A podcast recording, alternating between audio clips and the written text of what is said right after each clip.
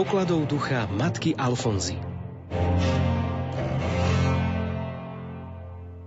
Milí poslucháči, v nasledujúcej chvíli sa vám prihovorí sestra Katarína Krištofová z Kongregácie sestier Božského vykupiteľa, postulátorka procesu blahorečenia matky Alfonzy Márie Epingerovej.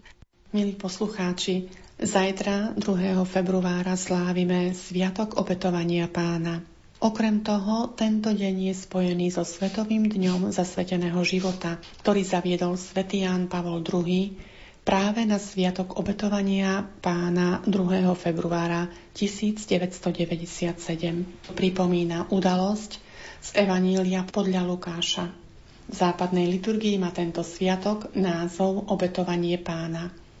Vo východnej liturgii sa tento sviatok nazýva Sviatkom Stretnutia nášho Pána, Boha a Spasiteľa Ježiša Krista.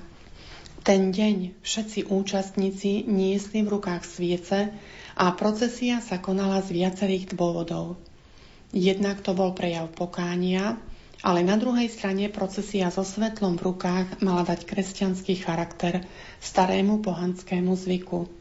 Starí Rímania totiž pred prijatím kresťanstva v tomto čase konali tzv. Procesiu očistenia, ktorú symbolizoval hlavne oheň a nosenie sviec. Kresťanstvo tomuto starému pohanskému zvyku dalo úplne inú náplň. V chráme je predstavený Kristus, svetlo sveta. Svetlo je symbolom aj našej očisty. Henri Nouwen hovorí: z vlastnej sily človek nikdy nebude môcť vidieť Boha. Ale Boh sa dá vidieť tým, ktorým chce, kedy a ako chce. Dal sa poznať prorockým spôsobom Duchu Svetom, potom Synovi skrze vtelenie. Bude ho možné vidieť v nebeskom kráľovstve u Otca. Duch predtým pripraví človeka pre Božieho Syna. Syn ho zavedie k Otcovi a Otec mu dá neporušiteľnosť a večný život, ktorý vychádza z Božieho pohľadu pre tých, ktorí ho vidia. Lebo ako tí, ktorí vidia svetlo, žijú vo svetle a majú podiel na jeho nádhere, tak aj tí, ktorí vidia Boha, žijú v Bohu a majú podiel na jeho sláve. Božou slávou je živý človek a životom človeka je vidieť Boha. Toľko citát Henriho Noumena. Teológovia pri skúmaní hrdinských čností dali blahoslavenej Alfonze Márii atribút žena svetla, lebo všetci tí, ktorých niečo znepokojovalo alebo boli úzkostliví, pochybovali a trápili ich pokušenia, keď sa na ňu obrátili o duchovnú radu, nachádzali svetlo, pokoj, silu a útechu do každodenného života. Povedala im, že v takýchto skúškach človek nesmie klesať na duchu, ale má s dôverou pozdvihnúť srdce k Bohu a len od Neho čakať pomoc. V októbri tisícosemstoštyridsaťdeväť, necelé dva mesiace po založení kongregácie, sestry začali dielo milosrdnej lásky, ktoré bolo charakteristické pre nový inštitút, navštevovať chudobných, chorých a zomierajúcich v ich domovoch, aby ich nakrmili, ošetrili a potešili, prinášajúc im svetlo Kristovej lásky. Predovšetkým sa venovali opusteným deťom.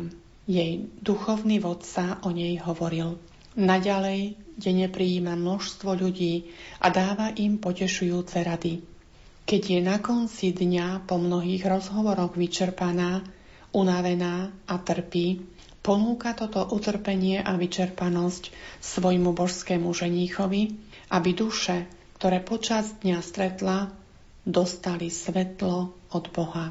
Rada obetovala toto utrpenie a únavu za to, aby sa návštevníkom, ktorí prišli k jej lôžku, dostalo svetla. Tento dar získala vtedy, keď kontemplovala umierajúceho Spasiteľa na kríži.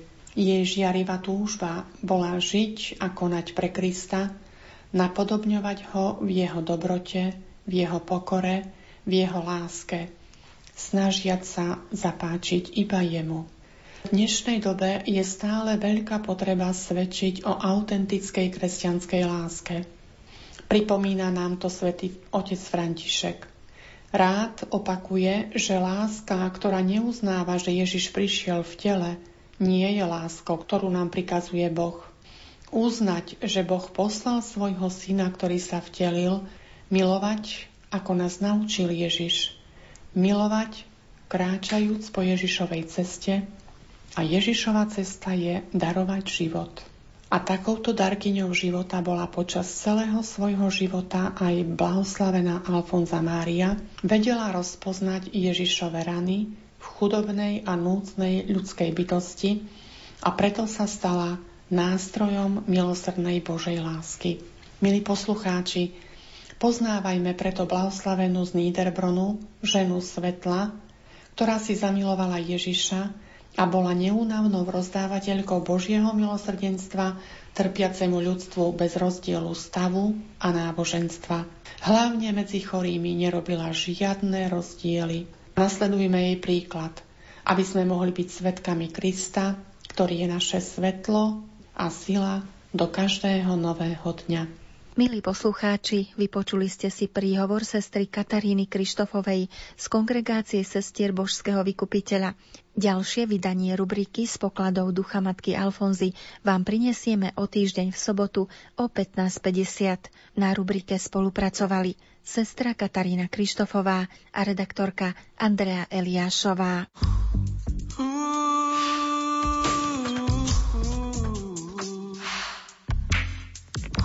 Yeah, yeah, yeah, yeah, yeah.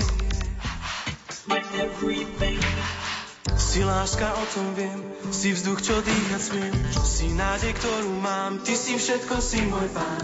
Len v tebe život mám a riaď ho prosím sám. Si viera, ktorú mám, ty si všetko, si môj pán. Spievať ti chcem, že mám ťa rád, len vďaka tej piesni znie.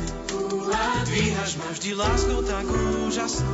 Som slobodný a ja sám vieru mám, Pánom neviem.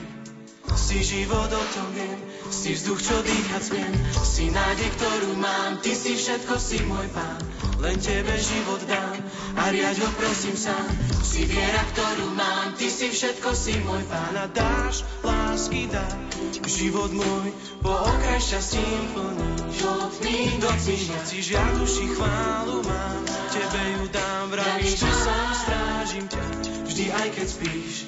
Si láska, o tom viem, si vzduch, čo dýchať smiem, si nádej, ktorú mám, ty si všetko, si môj Pán. Na tebe život dám a riaď ho prosím sám, si viera, ktorú mám, ty si všetko, si môj Pán.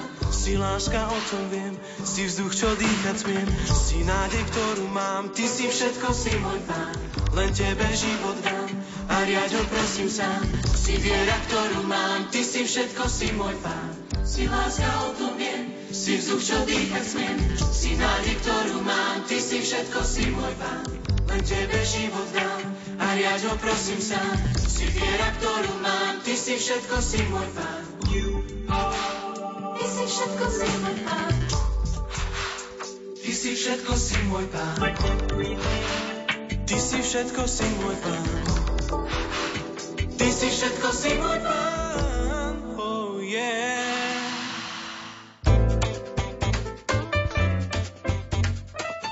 Prekročte prach všednosti